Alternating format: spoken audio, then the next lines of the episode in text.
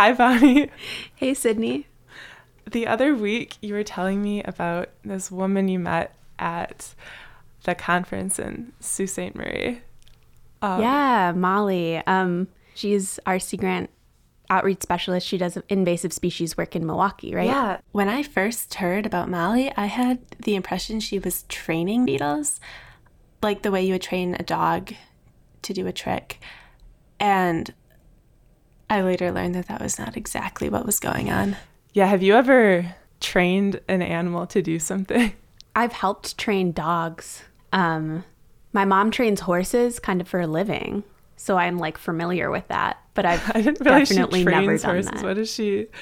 She's like taught herself how to train horses from the time they're babies, and like it's a few years until horses are like ready to be ridden and stuff. Like you have to do that much work beforehand. So, have you trained something? My dad has kind of trained our cat to like always come under the table while he's eating dinner because he used to feed her off his plate, and then he realized that that was really annoying, but now she's just so conditioned.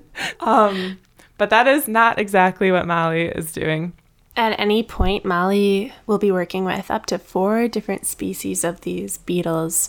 They're called Galerucella beetles, but people call them cella beetles. And every spring she goes out, collects them from these wetlands, and brings them to her home and to her office, which I guess is a Sea Grant office, so it's probably not that crazy. We do have a baby sturgeon in our freezer. I know. She emailed me the day when I was trying to set up a time to talk with her. She emailed me. She was like, oh, yeah, I am going to be in Madison because I'm picking up some lampreys. But she never specified if they were alive or what the status on those were. It was dead, by the way. It was really dead. Anyway, Molly came by the studio and told us more about what she's been up to. I'm Molly Bodie. I'm originally from Appleton area of Wisconsin. I started with Sea Grant and working with aquatic invasive species. So I have Ozaukee, Milwaukee, Racine, and Kenosha counties right now. Molly has these beetles that they're called cella beetles, or actually they're called Galerucella beetles, but everyone just calls them cella beetles, and it's really cute. Have you ever seen one? No, I have so many questions. All right, I have some photos. Oh, I don't know why I said oh. It's a beetle. It's really cute. I know, they're like kind of endearing. Yeah. Yeah. It's like brown. It's got little antennas. It's not creepy looking. Yeah, like I usually like think of. A really lovable little beetle. Yeah. It's about, you can't really tell from that photo, but it's like the size of a pencil eraser. Mm. The color. It's really small. Yeah. It's like the color of Hershey chocolate. I don't think they'll taste good, so don't try it. Okay. She keeps them outside her apartment and behind her office in these kiddie pools with like nets over them to contain them. Which involved talking to my landlord and my neighbors that do the lawn care. I asked her if she's ever had any other types of pets. I mean, I have 2 cats and they're still alive and they're 5 and 3. So, I mean, kind of. I've definitely, with this program or this job, I've gotten a lot more comfortable with being with nature. Oh, so she has cats and beetles in a pool in her yard. The cats are not in the pool. The beetles are. Important clarification. Yeah, but I don't know what image you have in your mind right now of what this looks like, but it's not like some kind of ant farm operation. I don't know if you did that when you were a kid. I definitely did not because I thought that was gross. Anyway, last summer, Molly thinks she wound up with 12,000 beetles, which she then released to these area wetlands. And the program she was talking about was the Wisconsin DNR's Purple Loosestrife Biocontrol Program. I've heard that there's some way that you can use beetles to and kind of train them to eat a certain plant that we don't like. That's kind of what's going on here. Yeah. The story I wanted to share with you today follows the tiny little cella beetles that Molly raises on this long, slow journey from this lab in Switzerland to Wisconsin's wetlands. But it's also the story of the researchers and community members who've helped raise the beetles along the way, and And also how the beetles have changed our understanding of what it means to call something an invasive species. Have you ever seen loosestrife? I'm not sure. I'm not super good at identifying plants, but I've heard it's purple, grows in marshes. The plant people I talked to clarified that it's actually fuchsia. So technicality, here's a photo. Oh, it's like a really pretty purple flower. Yeah, it's kind of so pretty. Long. Yeah, I feel like I've seen these in marshes, but before I knew they were invasive, I thought they were really pretty and that I kind of wanted to go take photos in there or something like that. Right. Yeah, they are super pretty, and that's kind of how they got so widespread. Here is what a wetland looks like. This is a photo I found. I think this is probably like a pretty extreme example. Whoa. This looks just like a flower field of purple. Like a field of purple. Yeah, like straight day glow pink going on in this. Sorry, I keep neglecting to say fuchsia. So this is a pretty extreme example. I guess you could describe this as like a complete monoculture. People use that word to talk about like agriculture when you just have like one crop, but you could also use it to describe like what's happening in this photo of a wetland where you look out across this expansive space and it's only one plant that you can really identify. Yeah, so loosestrife is this wildly successful plant that came over with European colonists, and it freaks people out because once it comes into a wetland, it pretty much stays there, and it's really hard to control. It nudges out plants like that might have been there before and might be either doing something really important in that ecosystem, like controlling floodwater or offering habitat to other things that call that wetland home. You usually find this plant, like I said, in wetlands, along floodplains and disturbed areas like construction sites or along highways, so you probably have seen it as you're driving. It's usually around 5 feet tall, but I've read that it can get up to 10 feet tall. Oh my God, that's way taller than I imagine any like wetland plant. I know, right? If that was like a Christmas tree, my mom would have been like, no, it's too tall. We can't take this one home. Loosestrife is naturalized here, meaning that it's found suitable habitat to grow without help from humans. One plant can produce more than 2 million seeds every year, which is like so many seeds. Sounds like so many. Tim Campbell, our Sea Grant aquatic invasive species specialist, told me more about this plant, its history here in Wisconsin, and why it's something that people are worried about. So purple loosestrife is a wetland invasive plant that could have came in ballast water or like sediment ballast, but also it's a really pretty plant, so I'm sure it also came over in the plant trade as well. So many modes of entry, but then as people start moving west across North America, they're bringing all of those plants with them, and then fast forward 200 years and people in garden clubs are swapping seeds with each other and going to conventions and like, oh, I have this seed, here you go. Like the DNR woman I talked to said that she has bought seed kits that she is fairly certain had loosestrife or other plants that we would now call invasive in them. Oh wow, so they're still kind of selling and trading this? Not anymore. Now that's a huge no. They're on, the DNRs do not sell this plant list. But that's only been a recent thing. Before, this was widely circulated and people liked it because it's beautiful and fuchsia. Within the past 20 or 30 years, it became a really big issue across the Great Lakes region. Don't plant loosestrife. One reason loosestrife is so successful here is because, unlike in Europe, it doesn't have too many serious pre-existing predators. So, for instance, in Europe, you'd rarely see loosestrife take over in a wetland the way you would here, simply because it's been part of the environment there for such a long time that other things have evolved alongside it that can put pressure on it. And that's how... Do they eat it? Yeah, they eat it. Tasty. Delicious. Fuchsia flowers. Taking a plant like loosestrife out of its ecological context, I guess you could say, and then bringing it to a place where it doesn't have well-established predators or other types of pressure is how a lot of things become invasive. So when you take that thing and you put it in Wisconsin in a wetland, it can really just flourish. kind of at the expense of everything else that was already in the wetland. So there are things that control loosestrife in a pretty significant way, but they just aren't here in America, in Wisconsin. So how would you get loosestrife out of a wetland? Like, I've heard of people going in and manually picking out plants that they don't want, or using chemicals to get rid of the plants. I learned that managers have tried both those things on loosestrife. Like, not to be super pessimistic, but the loosestrife just grows back. So it's not sustainable or like a long-term solution. It's really hardy. It's very hardy. So anyway, that's where Molly comes in with her cella beetles, because in Europe, those beetles eat the loosestrife. Researchers basically were wondering what would happen if they brought those beetles back to the United States. And the thought underlying all of this is that if you can find a predator that eats loosestrife in a big enough way to keep it in check, you can use that species to control loosestrife, which is essentially the whole principle of biocontrol. And Tim told me more about that program in Wisconsin.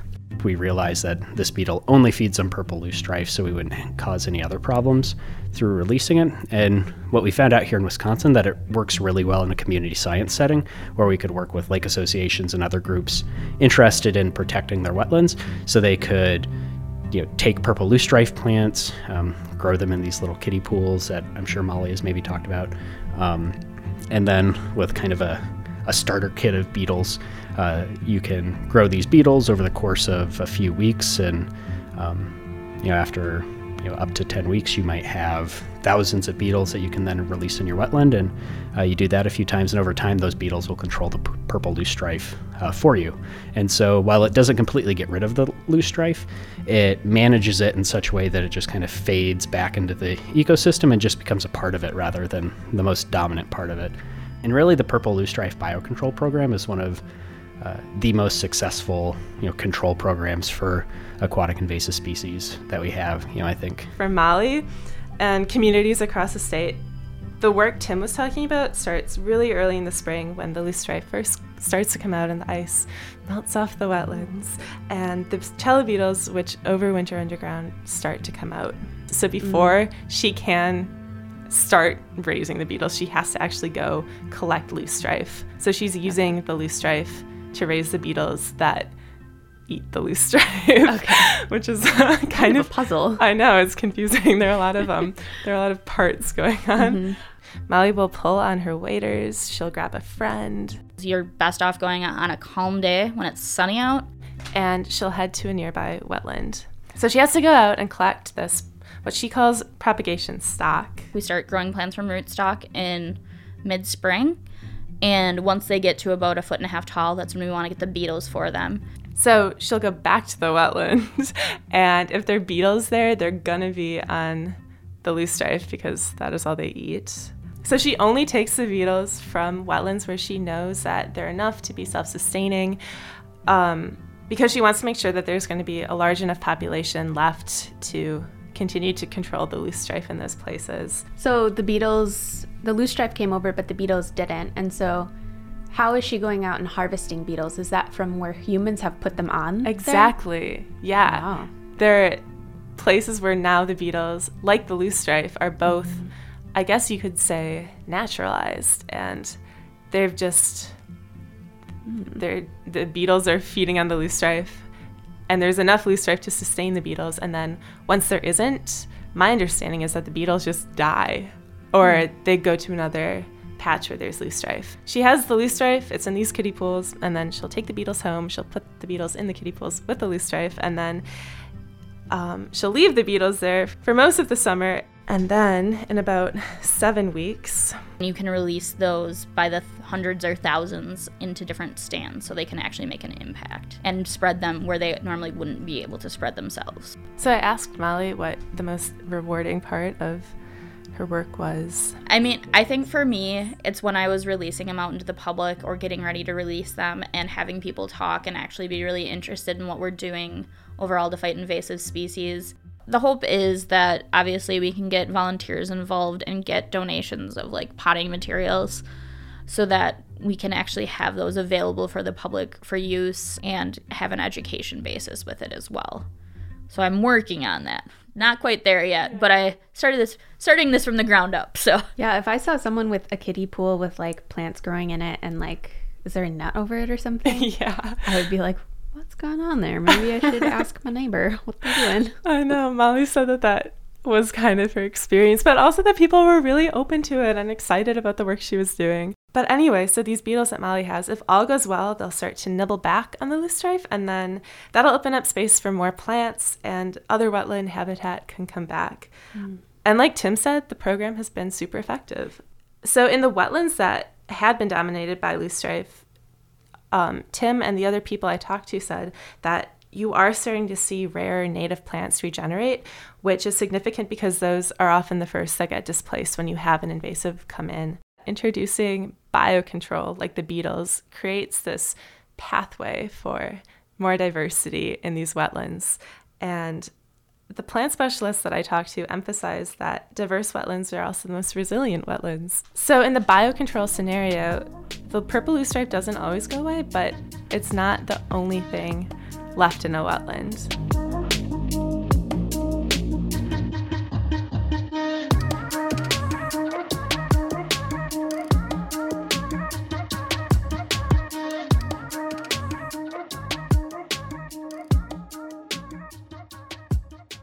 So we're bringing in beetles from Europe to tackle this plant that we don't, is invasive here, but like, what about the beetles? They're adding something new to the ecosystem, and they're not supposed to live here, like, what if they start eating plants that we don't want them to eat?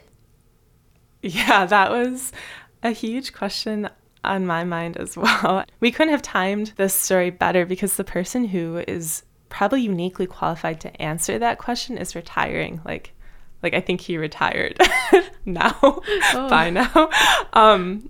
So he doesn't come to his Madison office very often anymore, but I was really lucky to have the chance to talk to him and the really incredible woman who's taking over for him a few weeks ago. Brock Woods. I have been the Wetland Invasive Species Control Coordinator for the last 15, 20 years. Loosestrife has been a big part of my work. I got involved in the early research to try to make sure that it would be safe and effective in the state before we were able to release insects statewide. So I'm Jeannie Schear, and I have big waders to fill because I'm taking on the statewide biocontrol project for purple loosestrife. So I'm excited to be taking it on so he can ride off into the purple sunset. Wow, these are like the people, like the state people that are working on this problem. Oh, yeah. They're the big ones. They sound amazing. I know. Brock remembers going out to this place called Rome Pond. Have you ever been there? It's kind of in your own stomping grounds. Where's Rome Pond? I will show you. Here it is on a map. It's like, I guess it's not a pond as much as it's like a flowage. It's on the Bark River. It looks kind of big. Yeah. I'm from South Central Wisconsin, and so this is around there. This is around there. Like, okay. Sullivan is really close to that, and then Highway 18 just like skirts it from the north.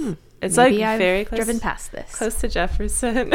Yeah, it's super pretty. There's like a little fence on the road, and you can see the pond. It looks like it has some marsh and wetlands. This is like also a nice fall picture, so the colors are pretty. Brock was going out there right when this program started. Rome Pond had loosestrife that was well over my head in height.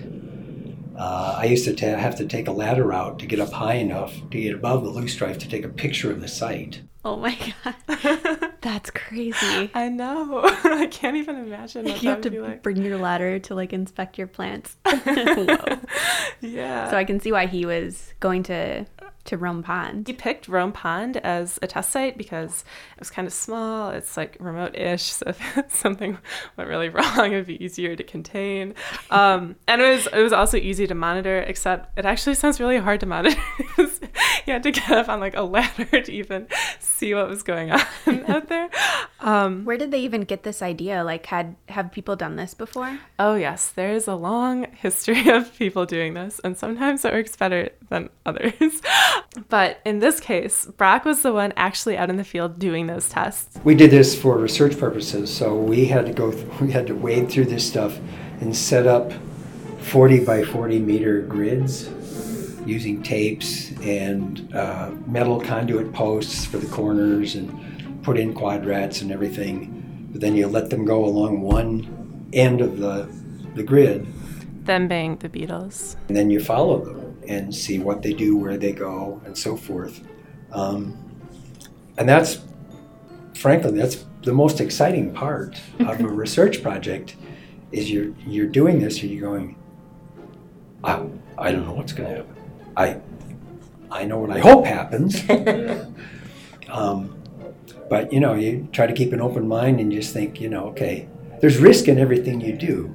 Walking across the street or releasing biocontrol insects that you've tested and retested and tested again. This worked out beautifully, and it's really a poster child, I think, for effective classic biocontrol. Oh, I love that image of, like, them releasing beetles on one side of, like, a grid and just, like, following the bugs. I know. Just follow them, see what they do. I'm, like, not knowing. Brock is taking risks by crossing the street, and the beetles are, like, crossing, like, a new pond in a new country. Right. Anyway, the story starts actually long before Brock is out there shoulder deep in the loosestrife and Rome Pond.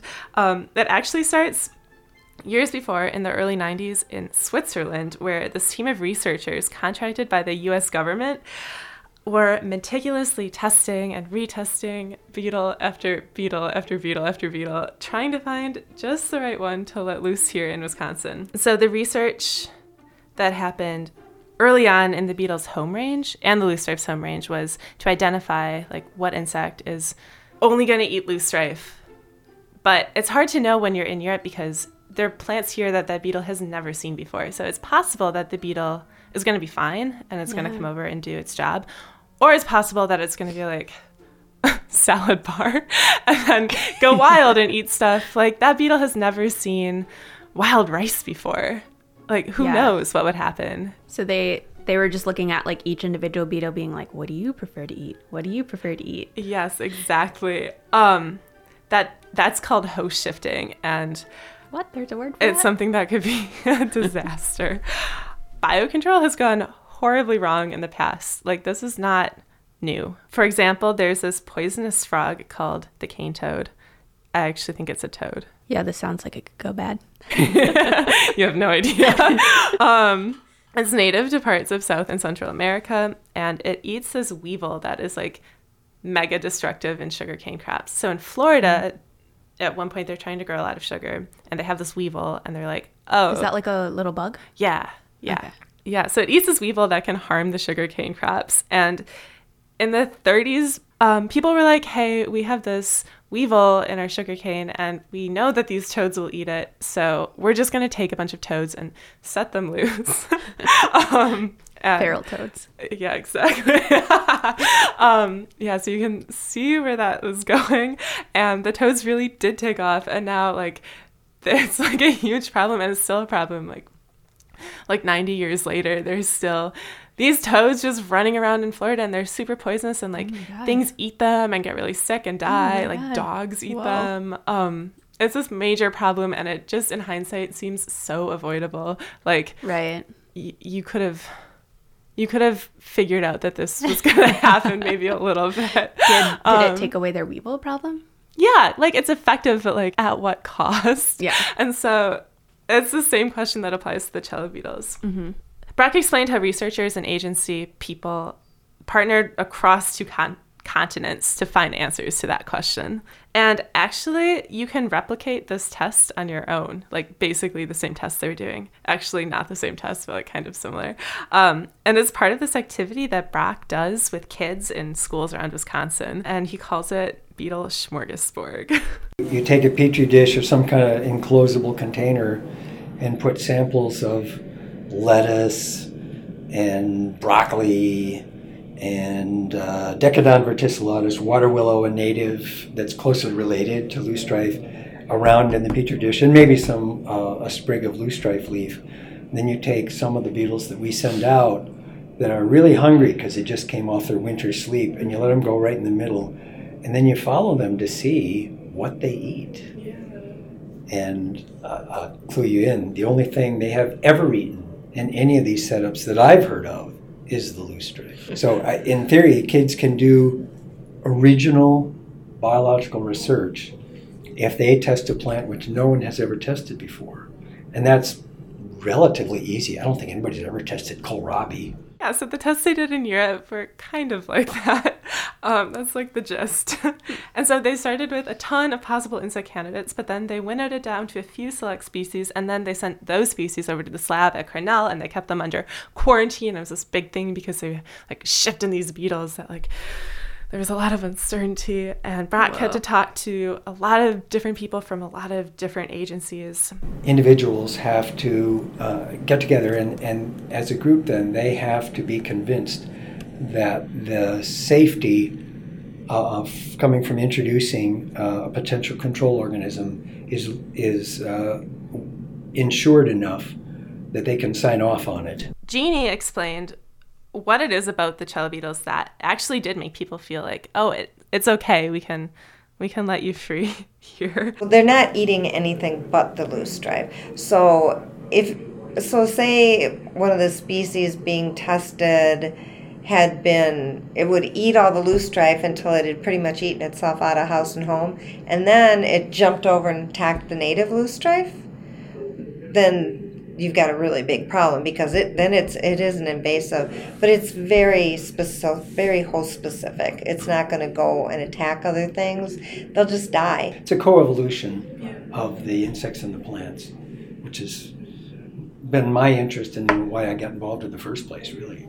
It's that coevolution which makes the relationship between what is initially our troublesome exotic invader plant and the thing that controls it, it makes the relationship so tight that, assuming that it has developed that way, as I say, classic biocontrols basically built on plants and the insects which feed on them. Pretty convincing.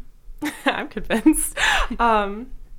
So yeah, after all this testing, there were just 4 insect species that they decided it was going to be okay to release in the U.S. And actually, there was going to be one more, but in this process, they discovered that it had this parasite. And so the beetle wasn't doing this behavior they call host shifting, but they had no idea what the parasite was going to do. And so they didn't have a way to test that in a way that they felt confident enough about. So that's like the level of meticulous detail that they're thinking about. It's not just like the beetle. It's like, what is the beetle going to bring? So yeah, totally. So the other 4 insects, were those aren't chello beetles? Those are different kinds? And no, those are all chello beetles. Oh, they're just different. They're different types. Okay. Yeah, so the beetles, Brock compares them to guilds of birds on a tree. Some of them forage on the leaves, and some of them are on the stems, and some of them are like down in the roots. And also their roles shift at different points in their life cycle. Once a population gets going, assuming there's enough plant material there to sustain a population large enough to keep going, they should stay around. So... Finally, Brock gets a few batches of beetles from this lab in New York, here in Madison, and he takes them out to a couple select sites in Wisconsin, including Rome Pond on the Bark River. And for years, he goes back to Rome Pond to check up on the beetles, see what they're up to. And he would talk to people who spend a lot of time out there also and see if like they have observed anything going on. And basically, he's just like keeping track of all the ways that the ecosystem is changing. And after years, everyone starts to agree that the beetles are going to work and that they actually are effective and that it's time to expand the program statewide and bring the beetles to more wetlands. So at this point, though, it's Brock and this very small group of people. And what they have to figure out is, how does this small team with very limited funding produce literally millions of beetles and then move them to these very remote locations around Wisconsin, which he was describing this, and I was like, that is so daunting. But it worked out. It turned out using that citizen resource is the best way to go. And we have wonderful volunteers throughout the state doing various types of monitoring, including for invasive species. And sometimes the question is, well, now what? You know, after you've collected all that information data. And purple loosestrife is a perfect example of, well, this is now what? So they get volunteers to help them go out and put beetles in different places and see if it's working? Yeah, exactly. They realized that engaging communities across the state was going to be a super effective way of spreading the beetles around the state and actually making an impact in wetlands. And Jeannie said that having these beetles is kind of magical. They're charming little critters. They are. I mean, people end up falling in love with their beetles. Charming little critters. Aww. No. So at peak times, there have been upwards of 80 rearing sites. That's like the kiddie pool, yeah. Mm-hmm. Established by partners across the state. And Brock said that enlisting people to help is the easy part. He explained what some of his encounters in the field have been like. I sometimes used to walk into gas stations when you're fueling up your state car, and I'd have around my neck something that's called an aspirator.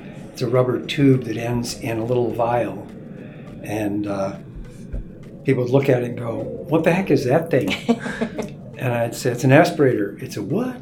I'd say, "Well, you pull off one tube, put it in your mouth and hold the other end of the little tube coming out of the vial by a beetle, and you suck on the tube and the beetle gets drawn into the vial." And they go, "What the heck?" Say, "This is all for raising beetles." "Wait, you raise beetles?"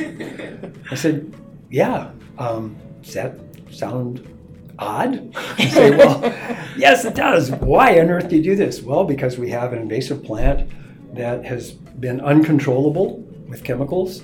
And turns out that the most feasible way to deal with this plant over the long term is to reduce its size and to some degree numbers by virtue of bringing the predators that control it in its home range here. And in order to do that, really, you have to produce a lot of beetles and get them out all over the state. And so we have people locally who raise beetles for us. And often they would say, "Can I do that?" And so recruiting volunteers, for the most part, has been, it's been a lot of fun. So Brock supplies the propagation stock, like the plant and the beetles. And then if you give the beetles a home, the beetles do the rest. And then at long last, you can release the beetles in their thousands into a wetland. The final step, though, is after you've done all this, you still have to think about what is going on in the wetland. And you might have to reintroduce plants that lost habitat after the beetles or after the loosestrife came in. Brock said that if you eliminate the loosestrife, but then you don't actually do anything else, you really haven't accomplished anything. Like if you don't see the plants come back in, you might as well just have loosestrife because at least it's something. Again, the goal here is to promote diverse and flourishing wetlands, and cutting back the intervening plants is only half the work. That's quite a long-winded sort of introduction to the program. After the break, we're going to go back to Rome Pond, check up on the beetles, and see what's happened since.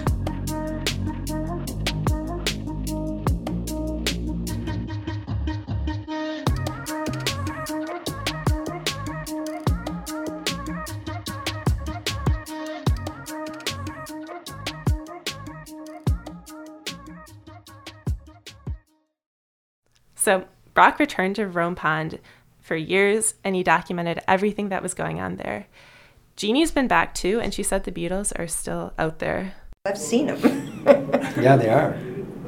I've gone to, some of his original places, and that purple loosestrife is still maybe 3 to 4 feet tall. The flowers are all wimpy. You can still see beetle damage on them all these years later. It's plus 25 years now for some of those sites. So they're working and they're not bothering anything else. Whoa, 25 years later, it seems a lot different. No longer do you have to stand on ladders to see it. There are definitely challenges. For one thing, weather has a really, really big impact on the beetles. Oh, really? You know, the beetles go into the soil over winter. And then if by the time they're ready to come back out for spring, if we get a polar vortex come down or extreme flood events, you could lose your beetle populations that are supposed to be up there feeding on it and getting in check and laying eggs, and larvae then would eat the more of the plants and go on to be adults to overwinter for the next winter. So if your winters are crazy, like we've been having the last couple of years, you're going to lose those beetles. So the beetles are kind of sensitive to like extreme winters or whatever weird weather things we could have. Rainstorms or just really unpredictable weather, I guess, is harmful to the beetles. More intense rainstorms can really impact the way these populations function. When you put all your eggs in one basket, you know, like the eggs being beetles. Can go wrong quickly. But when they're all down in the soil, if that wetland then floods and is underwater for even as short as a couple of days, you could lose your entire population. And so these summer huge rain events we've been getting have really hit some of these populations pretty hard, I think. And while it may not eliminate them all, it may drop the numbers down to where they can no longer get by the bottlenecks that populations are subject to, and they may disappear, or they may stay there, but their numbers so low that it takes a long time to build them back up. So we have to give them a booster shot once in a while. And add a few more beetles, et cetera, et cetera. And Brock's found, like, he's got one site near Madison where he's always collected beetles and rootstock, and it's hard to even get into it now because it's almost always under deeper water. Climbing the last, 2, 3, 4 years has really started to affect this project. And Jeannie mentioned that, like, seasonal changes, like when the ice melts, when the loosestrife starts growing, when spring starts, versus like when the beetles start being active, they're aligned under certain conditions, but if you start changing like the timing on some of those, you could take that delicate relationship out of balance, and then we don't really. She said nobody really knows what will happen or how those changes will play out. And also, as climate change intensifies, Brock emphasized that maintaining diverse wetlands is more critical than ever. So diversity is crucial. Research has shown over and over in the ecological literature, the communities that are most diverse are generally the most stable, especially in light of disturbances. And with climate change here, any community that's made up of one species is likely to run into a problem that doesn't let it maintain itself. If you have a community of 100 species, okay, things change, maybe you lose one or two, but in that mix, there are going to be enough there that will maintain the habitat the way it should be and continue to support a wide diversity of animals of different sorts. So diversity really is key. You can argue philosophically that every species has a right to exist. And so to let one plant dominate so thoroughly over the others that it pushes all the others out is really unacceptable from a philosophical point of view. Sometimes there is one plant species that might do the lion's share of carbon sequestration, perhaps. But having a much broader variety of them there, one plant's going to be really good at this, another plant's going to be good at that.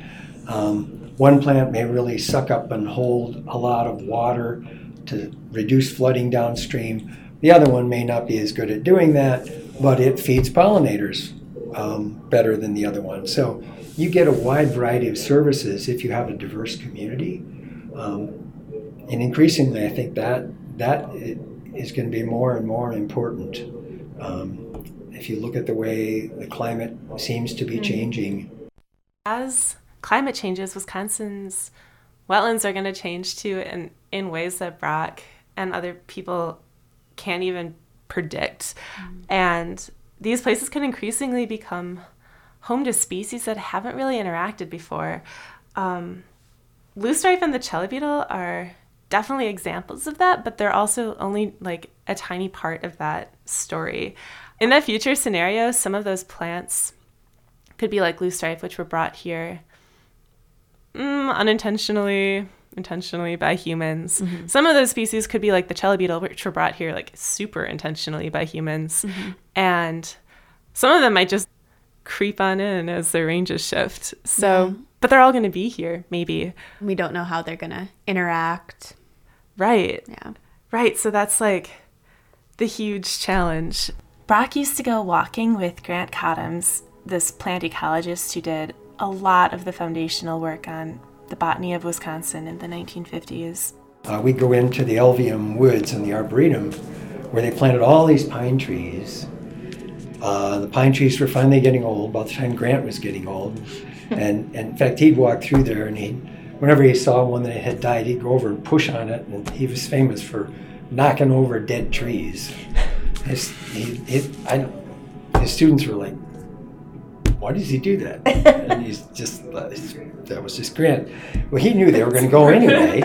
They were going to go anyway, but you could look at him and go, okay, so these native trees that we planted in here are dying. What's this forest going to look like in 20 years, 50 years, 100 years? And he was also famous for saying, I don't have a clue. And they go, what do you mean? You worked with John Curtis, you helped write Curtis's Bible on Wisconsin plants. He said, well, look at what's replacing it. Buckthorn, honeysuckle, Norway maples, calorie pear. All the, we have no idea how these things are going to interact in the future. They aren't going to interact if we lose all the native things because we let a few exotic things dominate. What we need to do is figure out how to keep the native stuff, let the exotic stuff that is here and is never going to go away, thank you, integrate amicably somehow. And what those new communities are going to look like, I don't know. Brock calls those new communities novel ecosystems. But as long as all the species are here and you maintain that diversity, you maintain stability in the light of environmental change. You give yourself as many options as possible to keep functioning biological communities that can keep functioning in some way. Exotics are going to be too many places, and for some of them, it's already that way.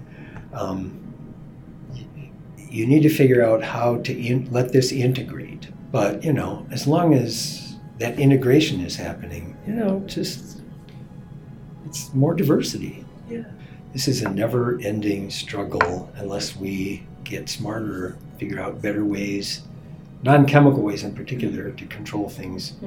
So the fact that we're using biocontrol is pretty promising, that we're learning how to do that. That was what I took away from this conversation with him.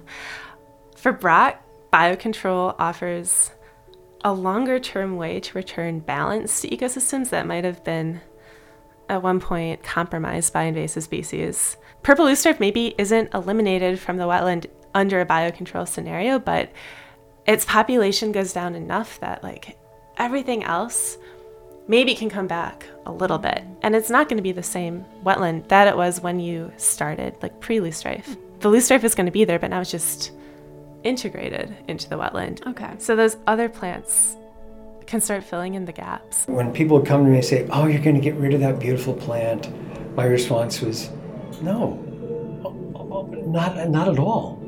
But instead of seeing a field of day-glow pink-purple... nothing but it. It'll probably stay in your wetland, but it'll be a splash of color there and a splash of color there, interspersed with blues and yellows and reds and all the diversity. Diversity really is this. It becomes part of the mosaic. Yeah. If we can get it under control, like Brock says, where it's not going to absolutely be a monoculture, if it's just a little here, a little there, we could be giving other species a chance to survive. Brock was telling me about a site up in Navarino. Do you know where that is? No. It's up by Shawano. It's this wetland that at one point was like completely overrun with loosestrife. But Brock introduced chelly beetles there, like around the same time he was out at Rome Pond. He's been back to that site, and he described some of the changes he's seen since then. When I first got to this site, I had to drive my car way back in on a mud road, all the way back in by this flowage, and there was a sea of pink purple. And there were native things in there, but they seemed few and far between and small and obviously beleaguered from the tall loosestrife. So we put beetles in, and within 3 years, the loosestrife had gotten much shorter. There's just a blossoming of native things. We got native stuff coming back. The loosestrife is still there. It'd be fun, and maybe in retirement I'll do this. I'll have time to go back in and look at some of these sites where we put beetles in, and if they stayed around, to see what in the long term we've gotten. What is this likely? What do we want that to look like? I just want Brock to be proud and to go back to his ponds in retirement and see the loosestrife is like balanced and controlled. He's so hopeful about it. And it seems like something that you could talk yourself into being really, really pessimistic about. Like, oh, we're never going to get rid of this plant. We really screwed up. We messed up. These wetlands are never going to be the same. And Brock's just kind of like, they're not, but change happens. And we can adapt. So if you think you've spotted loosestrife in a place where maybe you haven't seen it before, you should definitely contact your local DNR agent or a county conservation coordinator and let them know, because that data is really important. You should also contact us, because we would be interested to know. And if you want to participate in a biocontrol program, also contact a DNR agent in your county or the Sea Grant. We can help set you up. All of that contact information will be linked on our website. And also the curriculum that Brock developed, the Beetle Smorgasbord, and way more, that's free and available online, and we've linked it as well. Introduced is produced and hosted by Bonnie Willison and Sydney Wydell. Please subscribe, rate, and review, and share this podcast with a friend. You can find Wisconsin Sea Grant on Twitter at UWISCSeaGrant and on Facebook at University of Wisconsin Sea Grant and Water Resources Institutes. We'd love to hear from you. Send in your questions and comments to bonnie@aqua.wisc.edu. You can listen to our show on Spotify, Apple Podcasts, and Google Play. Thanks for tuning in.